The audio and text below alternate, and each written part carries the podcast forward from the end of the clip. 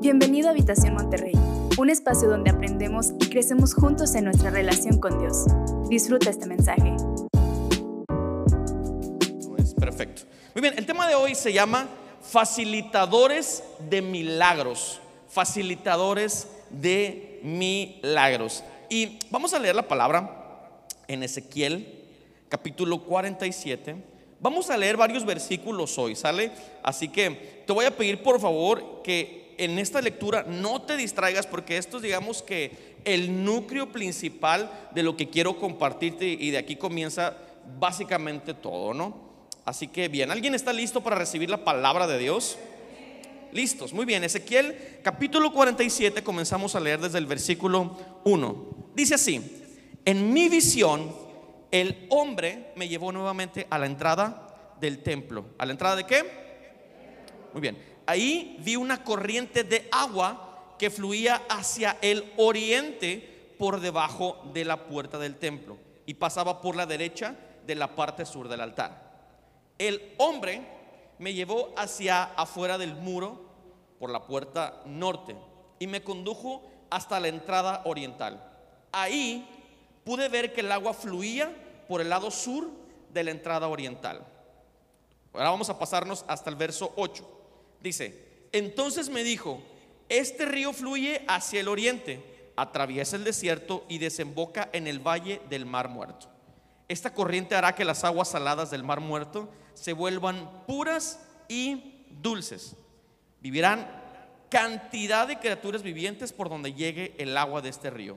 Abundarán los peces en el mar muerto, pues sus aguas se volverán dulces, florecerá la vida a donde llegue esta agua. Y luego vámonos al versículo 12. Dice, a ambas orillas del río crecerá toda clase de árboles frutales. Sus hojas nunca se marchitarán ni caerán y sus ramas siempre tendrán fruto. Cada mes darán una nueva cosecha pues se riegan con el agua del río que fluye del templo. Los frutos servirán para comer y las hojas se usarán para qué? Para sanar. Ok, tómate unos segundos y vamos a orar. Amén. Cierra tus ojos, no te distraigas. Vamos a tener una pequeña oración para conectarnos con el Espíritu Santo. Padre, gracias, porque hoy nos tienes aquí, Señor. Te pedimos que nos hables, que tu palabra, Señor, haga una obra en nuestra vida perfecta y sobrenatural. Dios, en este momento, Señor, confesamos que nuestra vida es tierra fértil para tu palabra. Queremos echar fruto, Dios, en breve con lo que aprendamos en esta mañana. En el nombre de Jesús, la iglesia dice, amén. Muy bien, paréntesis. Tómate unos pequeños segundos para pensar en el más grande milagro que haya sucedido en tu vida después de que tuviste un contacto con Dios. O sea, piensa en lo más increíble que Dios haya hecho contigo en los, no sé, 30, 40, 50 años, 20, 2, 5 años que tú, tengas conociendo a Dios. Tal vez algunos me dijeran, pues yo creo que el milagro más grande que yo recibí fue una vez que pedí a Dios que mi mamá sanara o que mi esposa se sanara de esta situación. Eso fue un milagro enorme que yo, que yo eh, experimenté en mi vida, en mi casa. Otros pueden decir, no, pues la verdad, el mejor milagro que me ha pasado es de que yo, yo llevaba este tipo de vida, conocí a Jesús y mi vida cambió radicalmente, o sea, de un punto A a Z totalmente, 180 grados. Ese para mí pudiera ser el mayor milagro que, Dios me ha permitido tener. Pero si somos bien puntuales, nos vamos a dar cuenta de que el mayor milagro que pudimos haber recibido de Dios es el regalo de la salvación. El regalo de ser salvos es el regalo más profundo, más hermoso y más increíble que un ser humano pueda recibir. ¿A qué me refiero con el regalo de la salvación? Jesús nos promete una vida después de esta vida. Los que hemos experimentado la separación de un ser amado a través de la muerte, podemos estar conscientes de que ese ser amado, según la esperanza que tenemos en Dios, lo volveremos a ver en la vida eterna. ¿Alguien me sigue? Lo volveremos a ver en la vida eterna. No importa si es tu padre, tu madre, hijos, hermanos, tíos, un compañero, alguien que amaste muchísimo. La salvación nos garantiza que tenemos una vida después de esta vida. Pero no, la salvación no solamente se refleja en la vida venidera. Una persona que, se ha encontrado con Cristo, ha recibido a Cristo y ha, ha creído en Jesús, dice la Biblia que Él es automáticamente salvo, pero no afecta solo su vida posterior a esta, sino que afecta su vida presente. Un salvo da frutos de salvación, ¿ok? Un salvo da frutos de qué? Salvación. O sea, una persona que es salva es, es una persona que emana dicen, yo sé que has escuchado esta palabra, pero emana una vibra diferente a las demás. ¿Te das cuenta que mucha gente dice así? O sea, como que tú tienes una vibra rara. Bueno, es que esa no son vibras, es que esa persona ha sido salva y esa persona da frutos de salvación.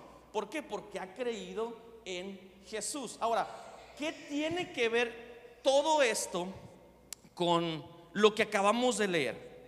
regresa por favor a la visión que está teniendo el profeta. Mira, el profeta tiene una visión que tal vez te pueda parecer muy mística en este momento, muy, muy loca y muy eh, tal vez incoherente. Pero, pero mira, mira, mira, lo que está viendo eh, el profeta. El profeta ve el templo de Dios, donde habita la presencia de Dios, y de la puerta del templo empieza a emanar agua. O sea, se cuenta por debajo de la puerta empieza a brotar agua. Y en la visión, él ve como el río empieza a abrirse camino a través del desierto. Ahora, yo sé que jamás nadie nunca ha visto eso, porque un ecosistema tiene ciertas características jamás combinadas. Por ejemplo, en Nuevo León tenemos un, ecosistema, ¿saben cuál es? A ver, ¿saben de geografía? ¿Qué, ecosistema tenemos en Nuevo León? Échale ganas, que no, no tengan miedo. ¿Eh? Semiárido. Eso, muy bien. Semiárido. ¿Qué significa eso? Que tenemos una mezcla de ecosistemas, pero independientemente de que tengamos una mezcla, los ecosistemas no se combinan. ¿Qué quiere decir eso? Que en García, tú vas hacia las grutas de García, que por cierto ahorita no funciona el, eh, eh, teleférico ni vayas ahorita, a menos que seas muy fit. pero vas a García y te vas a encontrar con un montón de desierto. ¿Qué tipo de vida hay allá? Bueno, pues hay cactus, etcétera, etcétera.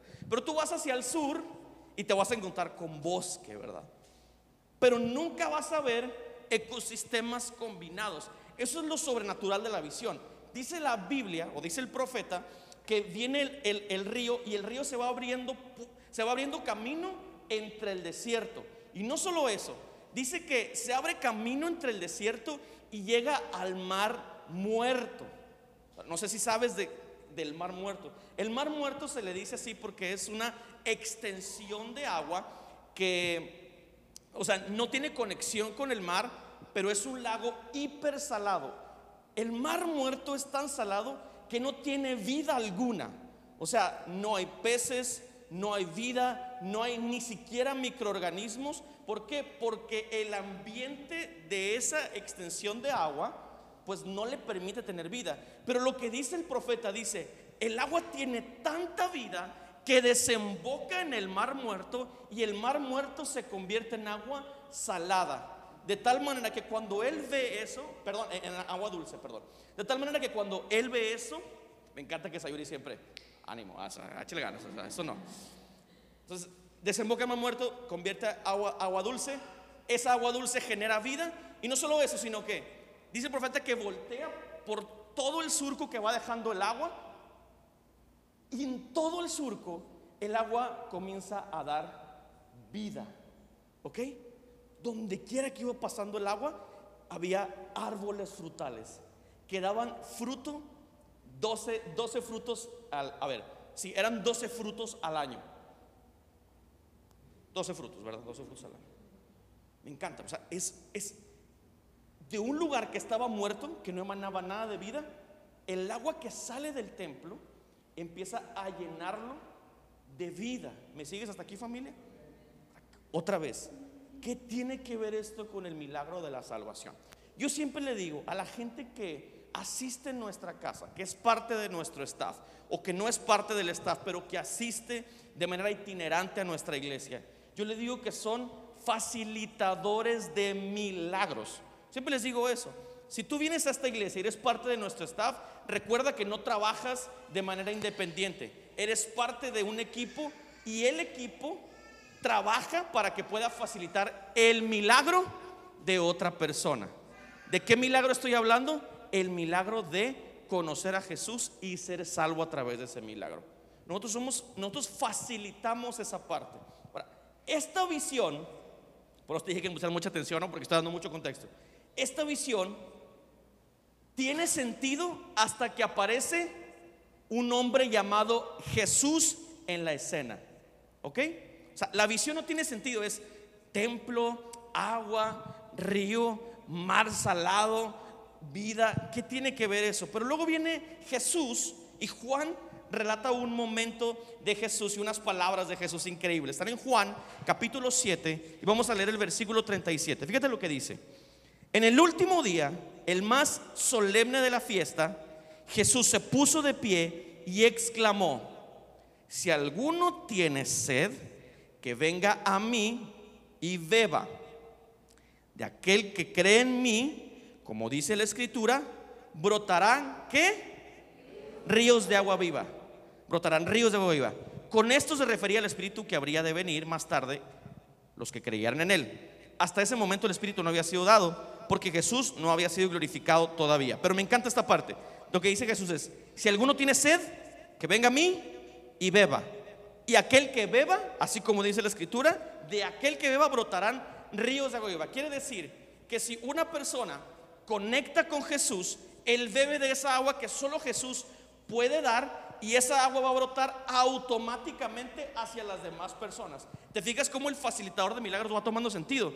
Tú vienes, conoces a Jesús, conectas a Jesús, te llenas de esa agua y automáticamente te conviertes en una pipa de agua para el que tiene sed. Y vaya que somos expertos en pipas de agua en este tiempo, ¿verdad que sí? Ahí va la pipa, la pipa. Entonces, lo que está diciendo Jesús es, todo aquel que ha bebido de mi agua es portador de esa agua eterna. Todo aquel que ha conocido a Jesús y conectado con Jesús comienza a brotar en su vida ríos de agua viva que impactan a otras personas. ¿Me sigues hasta aquí? Terminando el contexto para darte los principios, el apóstol Juan, el mismo que relata esta historia, más adelante en un libro llamado Apocalipsis, él dice, en Apocalipsis, versículo, capítulo 22, versículo 1, dice, luego el ángel, este es Juan teniendo otra visión en el futuro, dice, luego el ángel me mostró un río de agua de vida, claro como el cristal, que salía del trono de Dios y del Cordero y corría por el centro de la calle principal de la ciudad. A cada lado del río estaba el árbol de la vida que produce 12 cosechas al año. Era esto, mira, 12 cosechas al año. Una por mes. Y las hojas del árbol son para la salud de quién? ¿De quién está hablando Juan? ¿De quién está hablando Jesús? ¿De qué está hablando el profeta? ¿Qué está diciendo? Él está diciendo, la iglesia Dile a la persona que tienes a lado, tú eres la iglesia. La iglesia es portadora de agua de vida que cambia y transforma, que tiene la capacidad de transformar a cada individuo en cada nación. ¿No te emociona eso? Que tú, siendo salvo, tienes la capacidad de tener vida que brota a través de ti porque tú has sido lleno de Dios. Ahora, ¿cómo lo hacemos y cómo aplica esta realidad de parte de Jesús en nuestra vida? Y te voy a dar tres principios y espero de verdad que los atesores en tu alma y los atesores en tu corazón. Número uno, nosotros tenemos agua que da vida. Agua que da vida. Mira, cuando, cuando tú te encuentras con una persona y tú ya has sido lleno por el agua de Jesús, tú ya, tú has sido lleno por Él, has sido... Uh, impactado por él, ha sido renovado con el milagro de la salvación.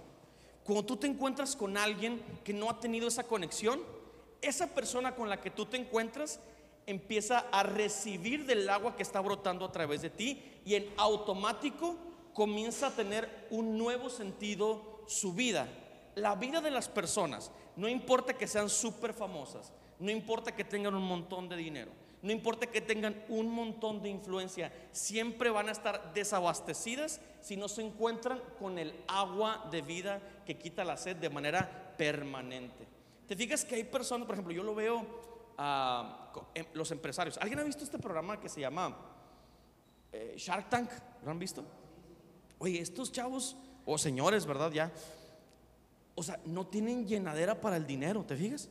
O sea, siempre andan buscando más, más, más, más. Y tienen una hambre por dinero insaciable.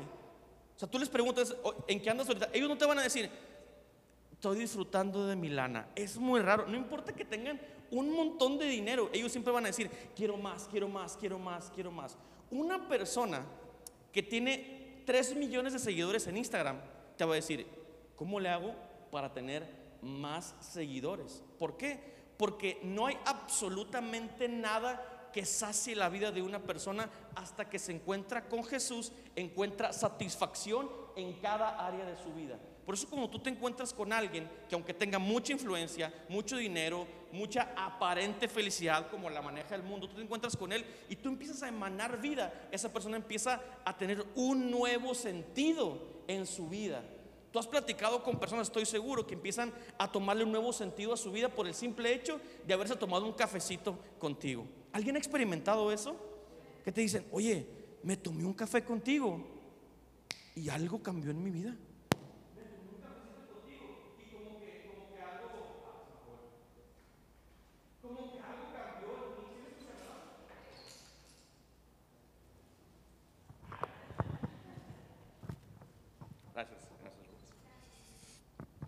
Y, empezamos a, emanar esa agua que Dios ha depositado en nosotros y somos facilitadores del milagro de otra persona. Por eso Dios trabaja de esa manera. Ahora, Dios es omnipotente, Dios es omnipresente y Él podría hacerlo personalmente, pero ¿sabes a quién ha elegido? Nos ha elegido a nosotros para que seamos canales de bendición para las personas que nos rodean. Dios te ha elegido a ti en tu casa, en tu familia, con la gente que te rodea todos los días, para que cambies la vida de esa persona a través del agua que brota en tu vida. Jesús en una ocasión se encontró con una mujer samaritana y eh, Jesús le pidió de beber, le dice, ¿me puedes dar un poco de agua que está sacando de ese pozo? Y los samaritanos y los judíos no se llevaban bien. Se le dice, ¿por qué me pides agua si tú eres, si tú eres, tú eres judío y yo soy samaritana. Es como los tigres y los rayados, ¿verdad? No invitas a una carne asada a un rayado si eres tigre y viceversa, ¿verdad? O sea, somos diferentes, pa, o sea, no, no, no. Ah, exactamente, pues es que, ¿qué, podemos decir, verdad? No, no, no, no, no pasa nada. Eh, bueno, entonces ese es el problema que tenía la mujer, o sea, como de racismo, ¿sabes? O sea, es como, es que tú eres así, yo soy así, ¿por qué me pides? Entonces Jesús le dice una frase que me encanta, dice, si tú supieras quién te está pidiendo esta agua, tú le pedirías agua a esa persona, porque tú vas a tener, eh, o sea, tú te vas a saciar de agua, de esta del pozo, y te vas a hacer una hora, pero al ratito vas a volver a tener sed. ¿Por qué? Porque el agua que yo tengo es un agua de vida eterna. Pero Jesús no está hablando de agua física. Jesús está hablando de agua de la que hablaba el profeta. Está hablando de agua de la que Jesús habla. Está hablando del agua que habla de esta agua desatan un poder sobrenatural con el simple hecho de conversar con otras personas. Ahora te pregunto, ¿hace cuánto tiempo no tienes una conversación intencional con una persona? ¿Hace cuánto tiempo no te sientas a tomarte un cafecito con alguien de manera intencional? ¿Hace cuánto tiempo no compartes del agua viva que Dios ha depositado en tu corazón? Mira, a veces menospreciamos las conversaciones. A veces menospreciamos las pláticas comunes que podemos tener. Amamos las reuniones de domingo, las amamos muchísimo. Amamos mucho lo que Dios hace en la reunión colectiva de nuestra iglesia domingo a domingo. Pero ¿sabes qué también amamos? Amamos grupos conexión. Porque en grupos conexión te sientas y platicas uno a uno con las personas. ¿Sabes qué también valoramos? Valoramos muchísimo el que una persona te diga, hey, veo que tienes un problema, ¿te parece si desayunamos el sábado? ¿Te parece si comemos este fin de semana? ¿Te parece si nos tomamos un cafecito? ¿Sabes por qué? Porque Jesús tuvo una conversación con una mujer y le cambió la vida por completo. Menospreciamos las pláticas. A veces queremos que todo sea súper y sobrenatural, ¿verdad? Queremos venir a una reunión y que Dios me cambie de un día para otro, pero menospreciamos el poder que tiene una charla. Sabes que tú eres una cisterna de agua porque Dios ha depositado en ti. Y una plática que tú puedas tener con una persona cambia su vida. Por el simple hecho de que la escuchaste y por el simple hecho de que tú das frutos de salvación. ¿Me sigues? Principio número dos. El agua que tú tienes es agua que sana. Es agua que sana. No sé si, si lo sabías, pero todos los que estamos acá tenemos errores del pasado. Hemos cometido errores en el pasado. Tenemos situaciones no resueltas en nuestra vida. Tenemos ciclos que no terminamos. Pero el agua de vida que Dios da es un agua sanadora. Fíjate, algo que, me encanta de la plática que tiene Jesús con la mujer samaritana. Jesús le dice, ah, ¿por qué no llamas a tu esposo? ¿Te acuerdas de eso, verdad? Llama a tu esposo. Y ella le dice, no tengo esposo. Fue bien sencillo para ella decirle, no tengo esposo, no estoy casada. Y Jesús le dice, bien has dicho, bien has dicho, has dicho muy bien, porque cinco maridos has tenido y el que tienes ahorita no es tu marido.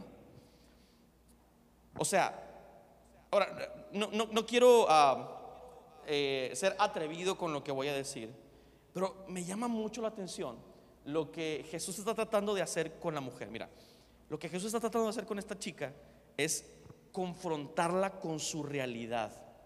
¿Sabes? No sé si te ha pasado que, que te has, que te cortas, ¿verdad? Que y traes una herida abierta. ¿Alguien alguna vez ha tenido una, una herida abierta? Te voy a platicar una vez.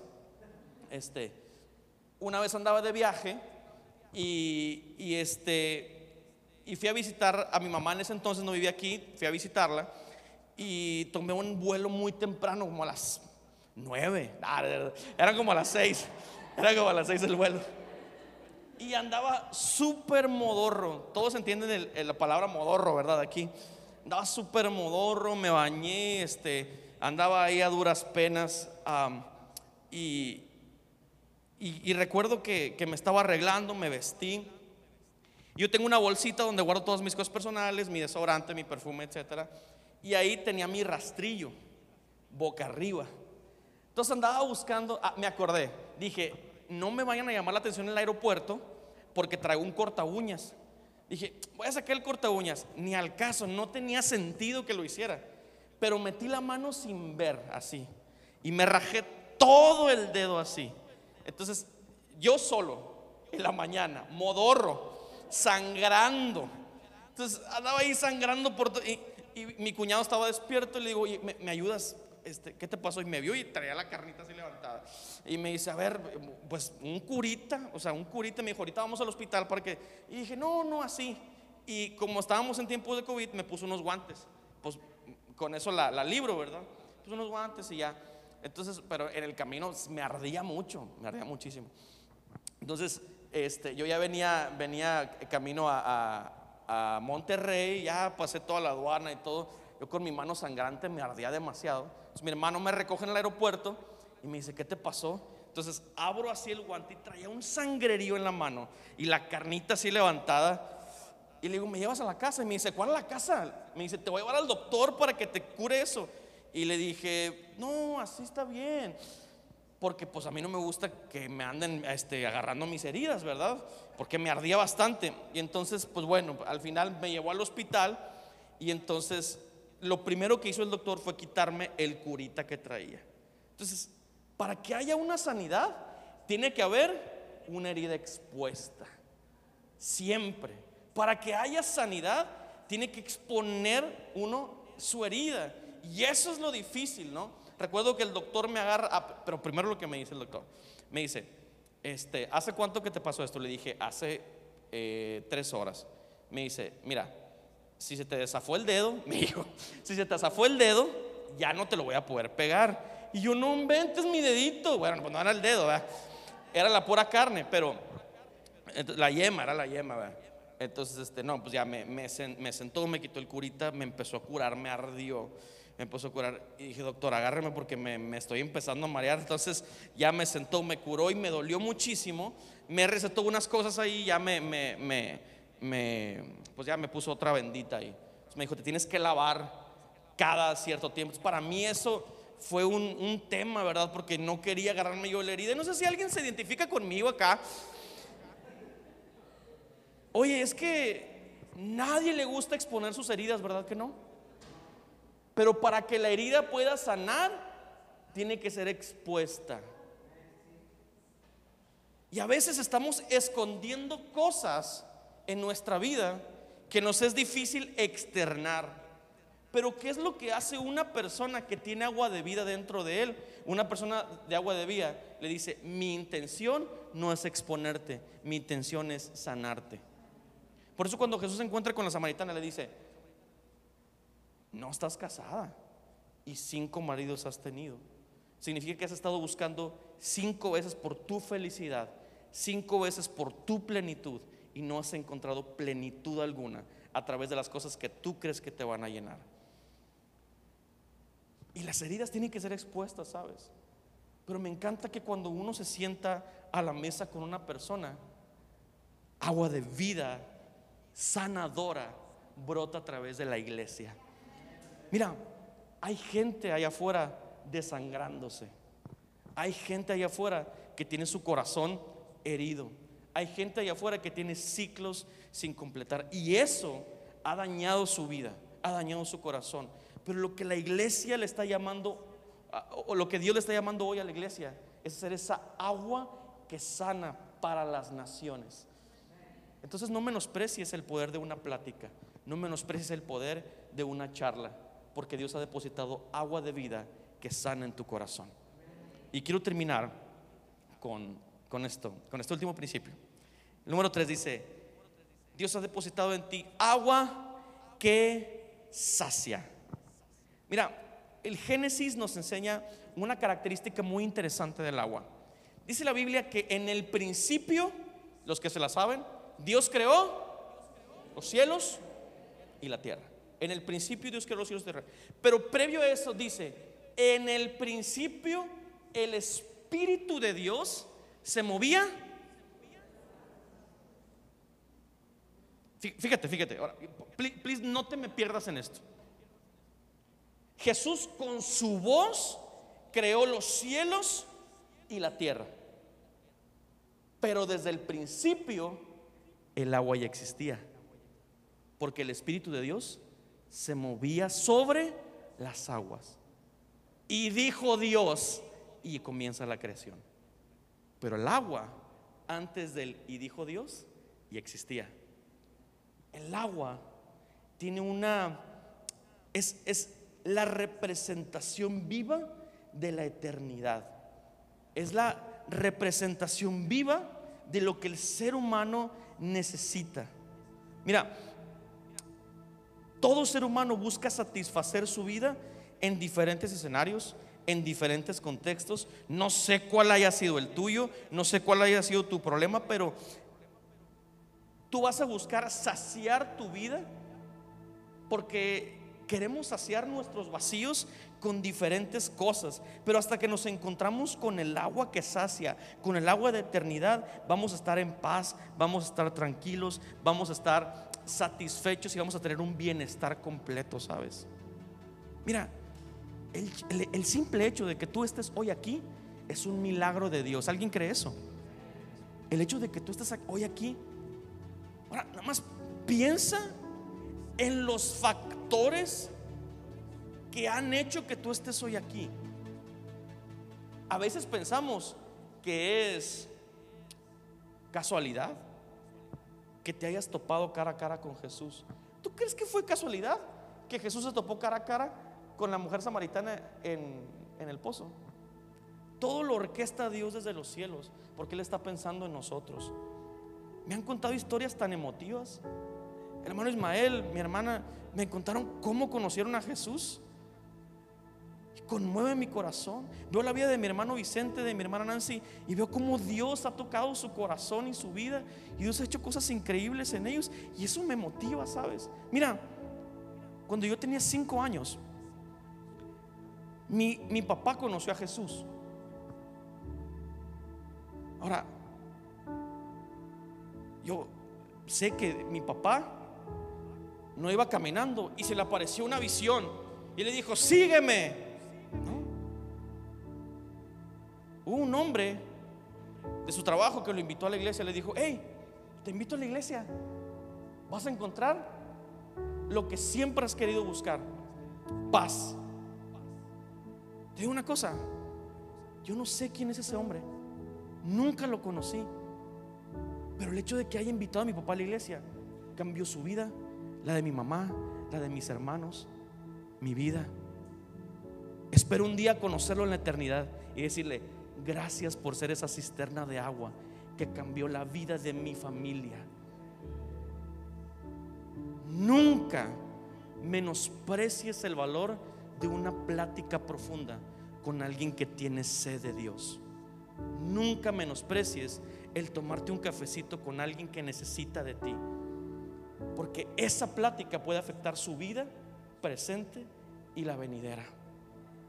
¿Qué es lo que Dios quiere de la iglesia vertical en este tiempo? Personas comunes y corrientes, que no andan volando, ¿verdad?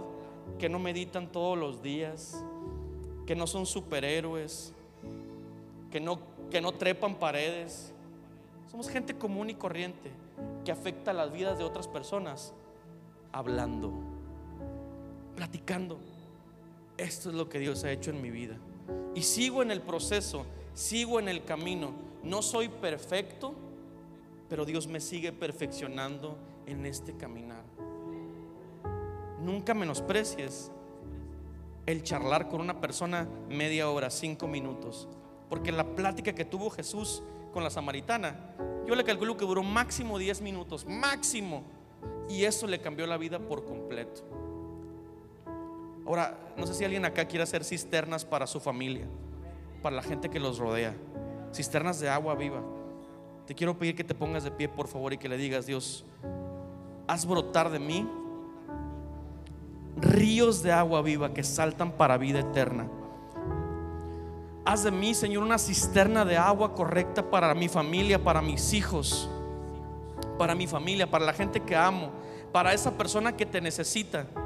Hace mucho que no platico con aquel, con aquella, Señor. Dame el valor para tomarme un café, para platicar con él o con ella, Dios. Señor, perdóname porque a veces he minimizado el valor de una platiquita, Señor, de amigos. Perdóname, Señor, porque he minimizado el valor de una charla perdóname, pero a partir de hoy, Dios, tengo que moverme, Padre Santo, a tener pláticas profundas con las personas que amo. Si alguien quiere ser una cisterna de agua, levanta tus manos y dile, Señor, aquí estoy, Señor. Derrama de tu agua en mi vida. Aquí está mi corazón, derrama de tu agua en mi corazón. Derrama de tu agua en mi vida, en mi corazón, Dios. Las murallas Caen.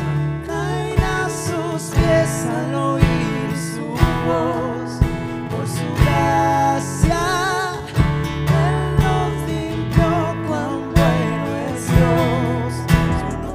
Gracias por acompañarnos. Si necesitas conectar con nosotros, entra a www.iglesiahabitación.com o búscanos en redes sociales como Habitación Monterrey.